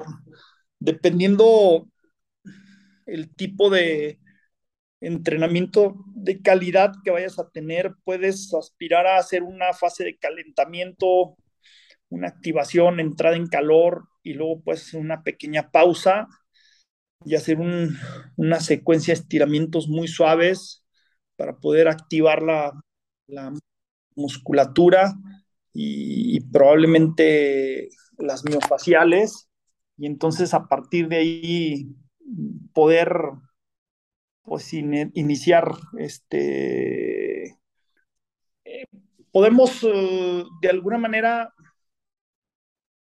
ir avanzando como que en, en, en esta parte del, del, del proceso de si estiramos o no estiramos. Mm, lo que sí es muy importante entender eh, es que hay una parte muy importante que es el stiffness, que es como la capacidad que tiene el cuerpo para tener la reacción, eh, la reacción de que si un, un nervio se comprime, eh, un, un músculo, una fibra tendinosa se comprima, tenga la capacidad de descomprimirse, ¿sí? Y esa velocidad de reacción, cuando se estira demasiado, se ha demostrado que se reduce. Entonces, en ciertos deportes, sobre todo en la carrera a pie, el que tengamos esa capacidad de rebote muy fina eh, nos da una mejoría en la economía de carrera. Y eso hace de que de alguna manera, cuando tu pie cae, prácticamente rebote, ¿no? Eh, entonces, estirar demasiado nos puede generar que esta, que esta propiedad se pierda. Eh, existen muchas teorías de qué es lo que deberíamos de hacer, aunque falta todavía demasiada evidencia en artículos bien estructurados como para tener la claridad de las cosas, pero yo creo que a mi parecer y lo que he estado yo implementando con mis atletas y nos ha estado funcionando bastante bien es al inicio, bueno, pues definitivamente no estirar, porque cuando estás en frío y estiras, el riesgo de microrupturas fibrilares es alto y entonces este, puedes condicionar un inicio de una lesión, ¿no? Entonces eso ya de entrada lo eliminas. Hacer una buena entrada en calor, y la buena entrada en calor pues va a depender de cada atleta. Hay quien con siete minutos es más suficiente, hay quien ocupa diez, hay quien ocupa quince hasta veinte minutos para entrar en calor. Lo importante es que para un entrenamiento de calidad entremos en calor de manera eh, con, contundente. Eh, después de la entrada en calor, dependiendo del entrenamiento que sea, eh, una opción es ir a movilidad articular, tratar de hacer ejercicios de movilidad articular, no de estiramientos, pero sí, tiene algo que ver, pero en realidad más que estar forzando un estiramiento, estás haciendo ejercicios de movilidad articular, estás preparando la articulación y sobre todo ciertos ángulos y ciertos movimientos de rotación de la cadera, del tobillo. Al estar haciendo la movilidad articular estiras un poco, pero limitado hacia el simple punto donde la articulación se quede más libre para que de esta manera puedas eh, desarrollar tu actividad física con mayor eficacia. Y luego hacer el entreno de manera correcta. Al término del entreno de manera correcta, yo le doy mucho valor al qué vas a hacer después de entrenar, dependiendo de qué te toca ese mismo día más tarde o al día siguiente. De ahí depende muchísimo si hay que hacer cierto tiempo para eliminación de, de sustratos con alguna actividad física de cinco a siete minutos de recuperación activa. Eh, creo que eso es todavía más importante y, y listo, ¿no? Eh, en otro momento del día que no tenga nada que ver con el post-entrenar, es a mi punto de vista el momento ideal donde le puedes dedicar un tiempo a la movilidad articular y un poco a la, a la cuestión del estiramiento, aunque más que estirar yo diría trabajar con el foam roller, la liberación miofacial, eh, creo que es mucho más eficiente y en su momento incluso pues el, la ayuda de la terapia manual para liberar puntos gatillos y liberar ciertas zonas de musculatura sin tener que estar elongando demasiado para no perder esta parte de la reactividad del tendón y del músculo, ¿no? Eh, No quiere decir que no, no tengamos que hacer nada para prevenir las lesiones. Yo creo que la mayoría de las lesiones musculotendinosas no, vienen no porque no estires, sino porque estás falto de fuerza, eh, primero que nada. Y en segundo lugar, porque no lo estás recuperando de manera correcta, más que por la propia falta de, de estiramiento. Entonces, si tú eh, estás garantizando un entreno donde no te pases de lanza, si periódicamente estás entrenando la fuerza y cada vez estás más fuerte, los músculos se van a contracturar menos fácil, van a asimilar mejor la carga, y después puedes hacer liberación miofacial o liberación de puntos gatillo eh, con un poco de movilidad articular, y eso sería como tal, para mi punto de vista, el mejor panorama. Y periódicamente, dependiendo de la temporada, pues planificar una vez a la semana, una vez cada quince días, una vez cada mes, dependiendo de la temporada en la que estés, un masaje de liberación para poder ayudar a mantener el equilibrio muscular eh, en donde estás, ¿no? Sin duda eso es mucho más efectivo que la gente que le dedica treinta minutos a estirar todos los días después de entrenar. Año, ¿qué, con cuánta frecuencia, cuál es la frecuencia con la que nos deberíamos de checar o se debería de checar un atleta, y qué es lo que se debería de checar? Claro que eh, va a ser eh, específico o va a ser diferente para cada uno de los atletas, pero en un espectro general, ¿qué es lo que se debería o nos deberíamos estar checando todos los años y con cuánta regularidad para determinar que más o menos estamos en un... un un buen estado para poder entrenar? Mira, eh, es un tema muy complicado. Nosotros hemos tratado de promover mucho lo que es uh, la prevención de la salud deportiva y la sal- el entrenamiento deportivo saludable, y tratamos de decirle a la gente, oye, te vamos a enseñar a entrenar y te vamos a llevar un método donde la idea es eh, que pues, estés lo más saludable posible y que nunca te lesiones. Pero luego ya cuando le dices que tiene que ir periódicamente, ya no les gusta, ¿verdad? Ya dicen, no, yo quiero ser saludable, pero sin tener que ir, no. Eso es complicadísimo. Eh, técnicamente es, es como la escuela, ¿no? O sea, tú, tú vas, estás en la universidad, estás en la escuela, y para poderte graduar, pues tienes que ir cinco días de la semana, cinco horas, güey. Y, y luego tienes que ir luego a exámenes finales, y luego tienes que ir, tienes que ir al final. ¿Cuántas veces vas a la universidad? Pues un chingo de veces, ¿verdad? Pues acá es igual, o sea, realmente hay mucho que se puede hacer. Eh, entonces yo siempre regreso a un punto donde les digo, ¿cuál es lo más... donde más cómodo te sientes, ¿no? O sea, ¿qué quieres tú? Y dónde es donde más cómodo te sientes, y entonces en función a eso vamos a hacerte un planning, ¿no? Porque técnicamente, por ejemplo, la gente que tenemos internada de alto rendimiento, como por ejemplo, ahora te, tiene dos meses que llegó ahí con nosotros Mercedes Romero, que nos estamos encargando de toda su preparación de triatlón integral, venía de una escuela... Eh, buena, pero con otras formas diferentes de trabajar, y por ejemplo le ha costado adaptarse a, a ese programa, ¿no? O Gerardo Ulloa, eh, Tomás, gente de estos niveles, normalmente cuando se internan en Aquiles o se van por temporadas a entrenar, eh, les desarrollamos una secuencia donde por obligación tienen como un checklist, ¿no? Donde cada cierto tiempo tienen que hacer un test de lactato, cada cierto tiempo tienen que hacer una prueba de esfuerzo, eh, cada cierto tiempo tienen que pasar con la nutrióloga.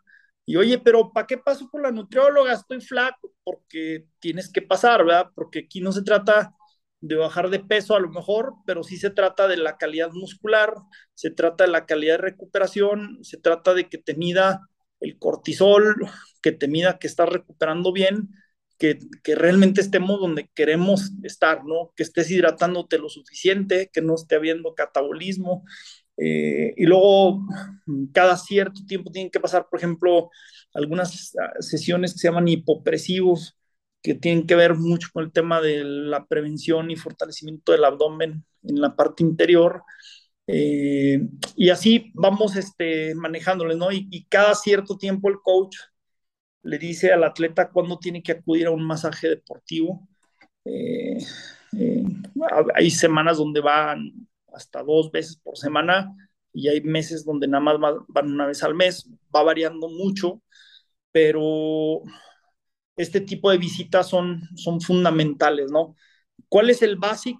Así el, el, el básico clave, yo creo que cada cuatro meses un estudio de sangre y acudir a una consulta médico-deportiva o hacer una consulta médico-deportiva en línea, donde podamos platicar un poquito de la carga del entrenamiento que traes, la carga del estilo de vida, cómo andas de energía, buscar indicadores de posibles riesgos de lesión, posibles riesgos de sobrecarga, analizar tus laboratorios, sobre todo para poder prescribir unas vitaminas, minerales, suplementos de manera correcta, porque somos muy dados a querer tomar todo de vitaminas, suplementos, y muchas veces ni siquiera los necesitamos.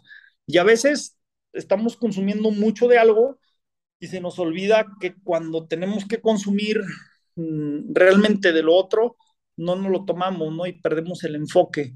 Entonces, por ejemplo, una, una consulta o una videoconsulta de control médico-deportivo cada cuatro meses, creo que con laboratorios es, es, es fundamental. Eh, si se puede acompañar con un test de rendimiento deportivo o metabólico de lactato, es muy buena opción para poder ir haciendo ajustes en las zonas de entreno e ir viendo el balance y la evolución que va teniendo nuestro atleta. Yo creo que esa es como la parte fundamental. Luego, una vez al año, entre un año y año y medio, eh, la prueba de esfuerzo completa, que es la que implica la valoración con el electrocardiograma en esfuerzo y en reposo para ver el estado del corazón. Y esa prueba de esfuerzo con el electrocardiograma, si el deportista está haciendo deportes de resistencia de larga distancia, se recomienda que se vaya alternando con un ecocardiograma. Es decir, al año, año y medio haces la prueba de esfuerzo con el electrocardiograma y si sale todo bien, al siguiente año te haces un ecocardiograma y luego al siguiente año y medio haces una prueba de esfuerzo con electrocardiograma y luego lo vuelves a alternar, ¿no? Para poder ir midiendo el grosor de las paredes del corazón y la capacidad de flujo y eyección que tiene tu corazón y pues estar midiendo el riesgo del crecimiento que es natural que tenga el corazón, pero que esté dentro de lo, de lo permitido, ¿no? Eh, yo creo que esos son como los básicos. Eh, la asistencia a una nutrióloga especialista en deporte, la verdad, yo le doy mucho valor, aún y cuando no quieras llevar una dieta, pero el que te vaya diciendo cuánta masa muscular y grasa tienes y qué calidad de masa muscular hay o no, y que te ayude a determinar imbalances musculares, si una pierna es más musculada que otra, un brazo más musculado que otro, sobre todo antes de entrar a la pretemporada, se vuelve como muy interesante para para prevenir lesiones también, ¿no? Yo creo que más o menos de ahí, de ahí se pueden como ir agarrando cuáles serían como los básicos del control de salud, ¿no? Y lo más importante que yo le digo a la gente, correr duele, pero si duele dos veces en el mismo lugar, con las mismas características, ya algo ya no anda bien y te tienes que atender de inmediato. Un día te puede doler la rodilla, ma- mañana la otra, pasado mañana la otra, y luego se vuelve a regresar a la misma. Y si vas teniendo dolores por todos lados, pero se van y se quitan, te dejan entrenar, eh, si puedes entrenar bien, si acabando de entrenar a los veinte minutos se desaparece el dolor, todo eso es normal. Eh, son fuerzas y cargas que tarde o temprano se adapta al cuerpo. Pero cuando ya dos veces, tres veces en el mismo sitio, con la misma característica, Eh, o va empezando a incrementar el dolor, o de plano te interrumpe dejar de correr, el mismo dolor en el mismo lugar, algo ya no anda bien. Y a veces terqueamos, terqueamos. El otro día me invitaron a una conferencia de, que era el tratamiento de lesiones intervencionistas en alto rendimiento. Antes me decían, ¿cuáles son las urgencias en los deportes de alto rendimiento? Y le digo, pues la urgencia es la necedad del atleta de que no hace caso, porque en realidad casi todas las lesiones de los atletas de alto rendimiento no son urgencias, son lesiones que ya tienen un chingo de tiempo, ¿va? Que les dolía la rodilla, pero se aguantaban y se aguantaban y se aguantaban y se aguantaban, y ahora sí, eh, estamos a dos semanas del Panamericano, y entonces ahora sí ya quieren que se cure, porque ya es una urgencia, ¿va? Pero la lesión tenía seis meses atrás. Entonces, casi siempre en todos los deportes de resistencia no son urgencias. El problema es que no sabemos escuchar al cuerpo cuándo tenemos que revisarla y cuándo realmente ya se está pasando esto de algo que no es normal, ¿no? ¿Hay alguna deficiencia o, o mala práctica que has identificado tú o que veas en tus atletas normalmente, pero que sea, pues sí, que se haya presentado repetidamente en tus atletas que hayas identificado? Malas prácticas. Sí, hay, hay varias... Uh... Hay varias cosas que, que son común denominadores, eh, en, sobre todo la alimentación. Batallo mucho, o sea, tengo un dos, hay tres grupos grandes que se pueden manejar en, en, en la empresa donde estoy. Eh, estamos, estamos los gorditos entusiastas, ¿verdad? Que le echamos ganas y que queremos ser buenos, pero no nos queremos poner a dieta. Le damos más valor al carajillo y a la cerveza y al convivio. Este, ese es como un perfil, ¿no? Eh, el otro perfil es el perfil del máster, el aficionado que, que está en la luna de miel del deporte y está mamadísimo, y entonces todo lo que le digan va a hacer. Y si le dicen tómate medio vaso de agua del sereno en la mañana, lo va a tomar, y así súper clavados, ¿no? Esos güeyes pasan dos cosas: terminan siendo los mejores seis grouper, o si no se regresan al grupo de los míos, terminan regresando nuevamente al grupo de la, de la cervecita social después de entrenar. Y luego tenemos otro grupo que es como los del alto rendimiento, ya los que realmente van a aspirar a ser elites o que ya son elites. Eh, entonces, este, curiosamente, esos tres grandes grupos tienen comportamientos muy similares eh, en todos los sentidos, ¿no? Por ejemplo, lo, los gorditos que no comemos bien, eh, puta, nos encanta tomar todos los suplementos alimenticios porque creemos que tomando todo vamos a suplir lo que estamos dejando de hacer, ¿no? Entonces, nos tomamos la glutamina, la creatina, los aminoácidos, nos ponemos Bellodecta cada tres semanas, este, eh, pero estamos en la ignorancia de que eso no va a funcionar. O sea, en realidad lo que ocupamos es entrenar y dejar de comer, ¿estás de acuerdo? Eh, entonces este es como muy, es un comportamiento muy característico, y a lo que voy es que ese grupo de repente es peligroso. O sea, me toca mucha raza que es peligrosa porque luego ya brinca en el querer usar sustancias prohibidas con el simple hecho y la simple ilusión nomás de ganarle al compadre y al vecino, cabrón. O sea, ni, ni siquiera imagines ir al mundial. O sea, él lo que quiere es llegar mamao para ganarle al, al compañero, ¿no? Y entonces empiezan a cometer muchas burradas y empiezan a poner en riesgo mucho sus lesiones, ¿no? Y empiezan a poner en riesgo su metabolismo y un montón de cosas, ¿no? Y luego vienen los otros, los clavados, que están tan obsesionados por comer que si les toca una muy buena guía espiritual en el tema de entrenamiento y nutrición, pues les va de maravilla. Pero si les toca algún profesional que no esté al cien por ciento preparado o que sea recién graduado, pues empiezan a toparse con un montón de deficiencias.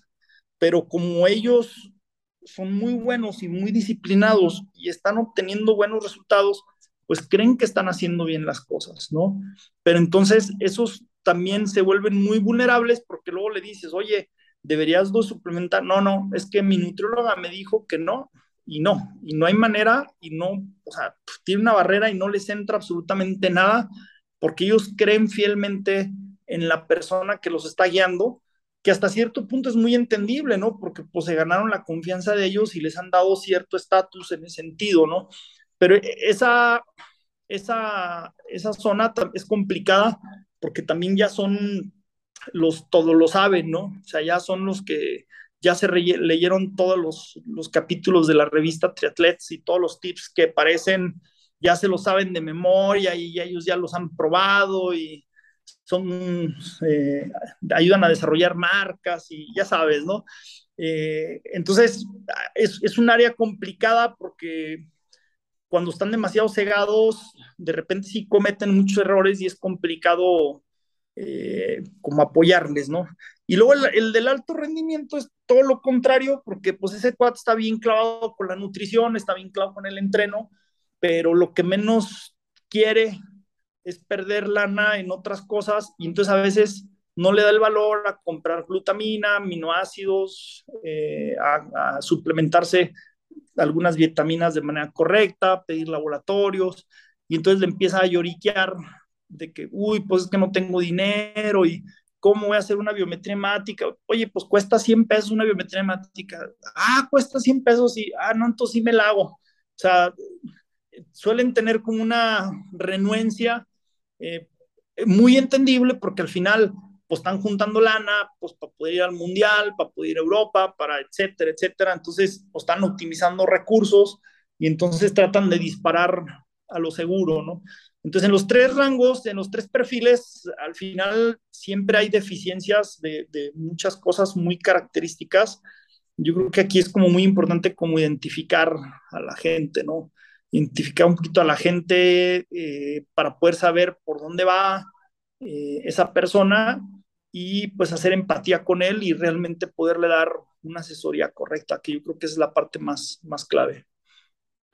Doctor, para acabar, me gustaría que nos platicaras cómo te fue en el triatlón de Santa Cruz. Y te voy a compartir que yo viví ahí un año.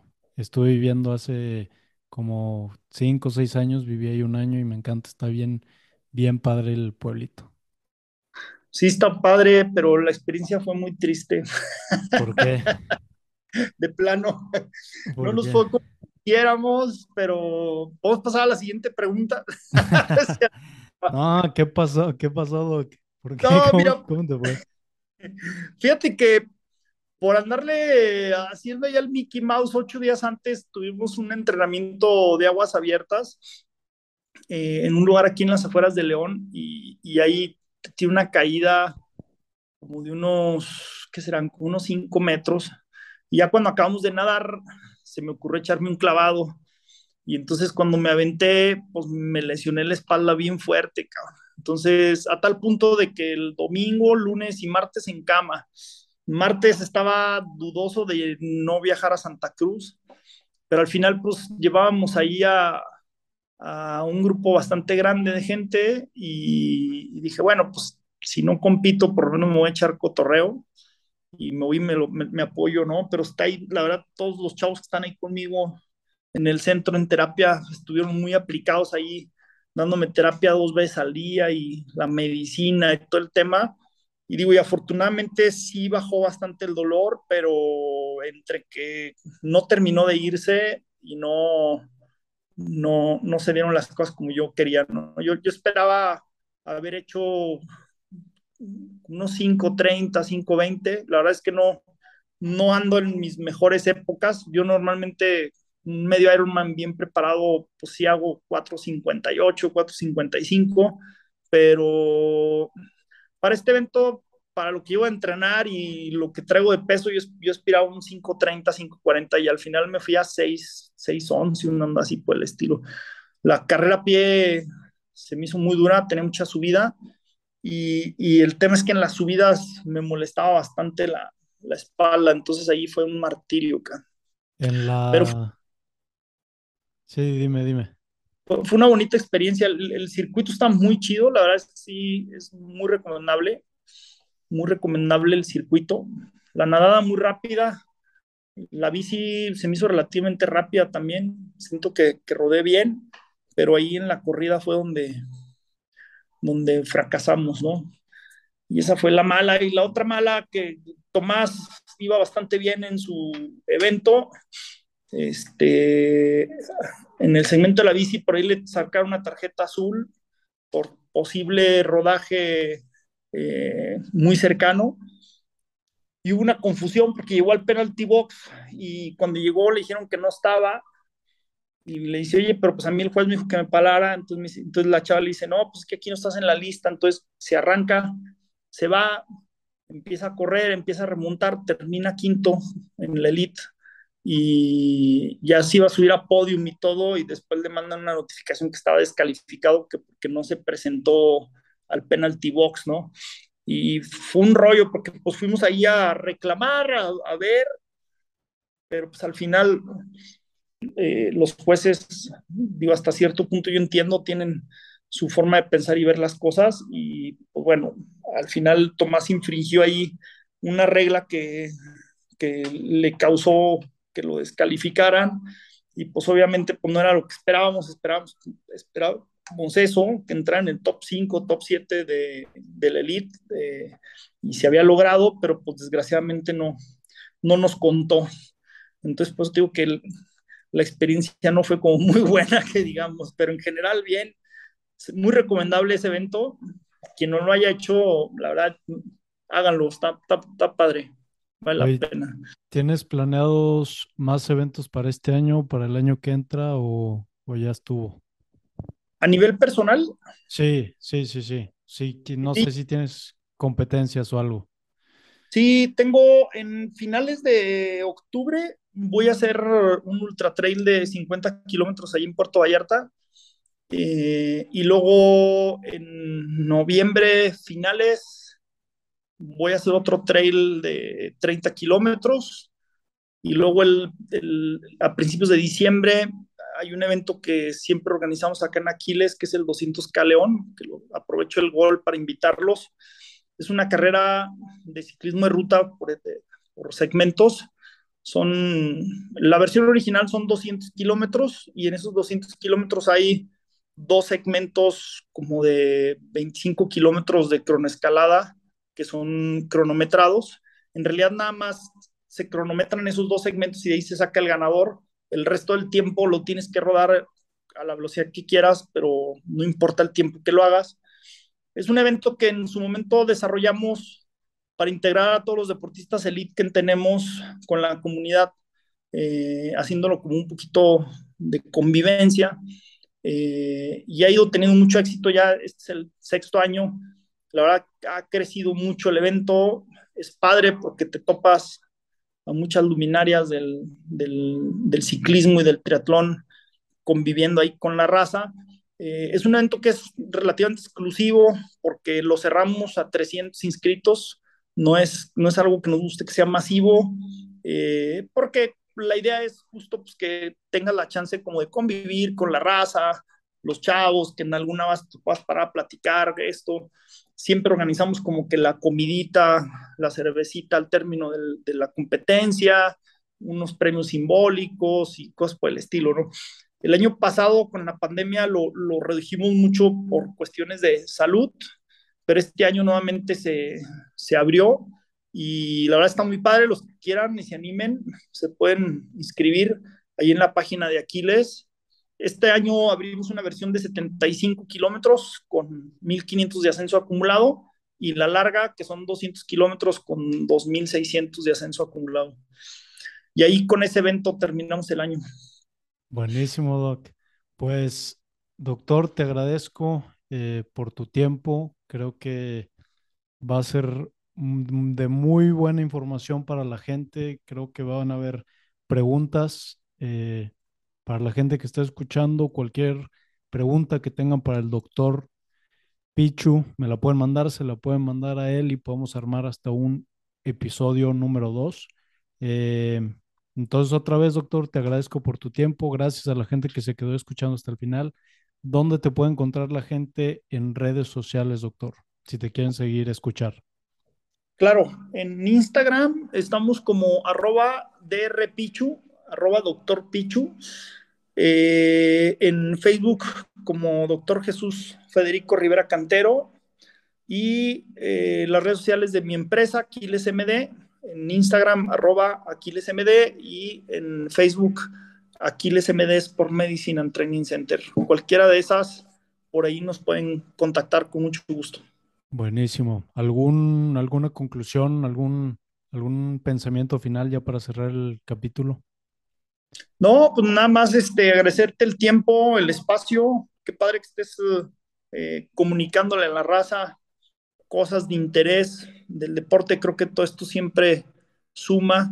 y es beneficioso para todos los que estamos involucrados, porque eh, nuestro mayor eh, problema yo creo que es la ignorancia. Siempre estamos ahí, siempre tenemos las cosas, pero por ignorancia no sabemos que podemos tener un apoyo, que podemos tener cosas. A veces creen que es demasiado caro hacer una prueba, creen que es demasiado caro llevar un programa de entreno científico, creen que es demasiado caro llevar un seguimiento, y de repente se sorprenden de que no es así. Y entonces este tipo de foros de expresión están padres para que toda la gente conozca, y sobre todo que lo poquito o mucho que quieran hacer bien, pues que lo hagan bien hecho y no anden inventando cosas por ahí. Buenísimo, Doc. Pues muchas gracias otra vez. Vámonos. Hasta luego. Saludos.